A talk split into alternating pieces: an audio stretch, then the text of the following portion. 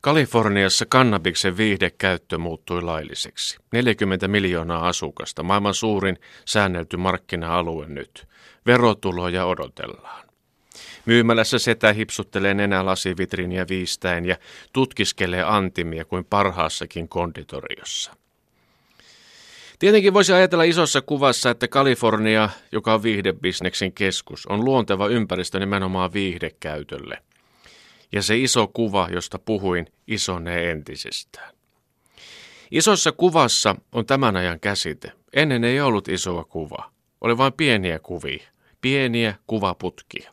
Mutta putkia oli silloinkin, ja kun putki on päällä ja viihdekäyttönä alkanut toiminta jatkunut riittävän pitkään, kuvat tuppaavat pienenemään itsestään.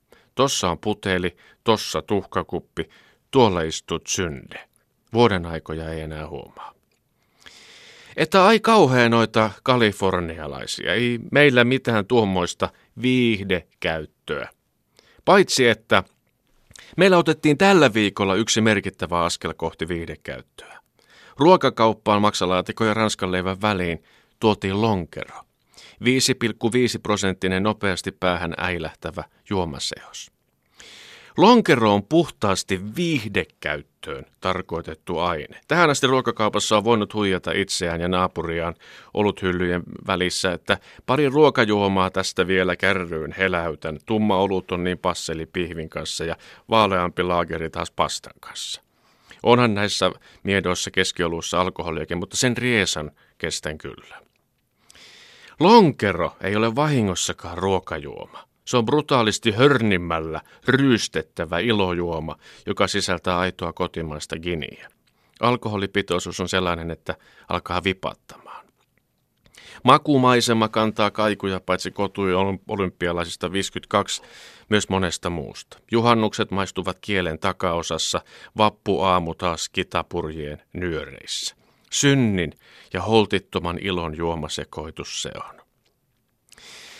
Valtiovaltamme lonkeropäätös tuntuu pieneltä, mutta jos avataan taas se iso kuva, kyse on suuresta jatkumosta. Tämän ajan ihmiset käyttävät arvokkaan aikansa pikaruualla ja viihdekäytöllä. TV-viihteen pitää olla helppoa ja yksinkertaista, teatterin pitää olla mitään sanomatonta ja viihdyttävää. Netistä haetaan hömppäpaloja kuin narkomaani käsitäristen ja pupilli juipottaen. Syötävän pitää olla valmista ja sitten tuli vielä lonkerokin ruokakauppaan. Tämä keski-ikä on mahtavaa aikaa. Voi jo harjoitella arkipäivän anarkismia.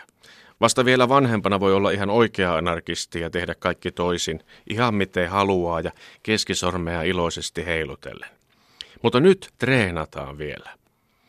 Haaveilen omasta tiestäni kohti vanhuutta, että se sisältäisi koko ajan vähemmän alkoholia ja kertakäyttöviihdettä. Että oma viihdekäyttöni tulisi vuosi vuodelta vähemmän tölkistä, netistä ja nuuskarasiasta.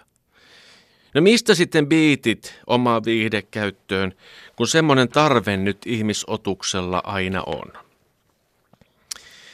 Olen jo kokeillut viihdekäytössä kauppojen näyteikkunoita. Niistä näkee iltaisi oman kuvansa. Ostaisinko käytetyn skootterin tuolta? Mikä on tuon huonoryhtisen pipomiehen tarina? Kaveri on selvästi säälittävä, mutta jotenkin empatiaa herättävä. Olen jo huomannut, että hymyilen silloin tällöin hänelle. Olen katsellut salaa koiria ja niiden isäntiä.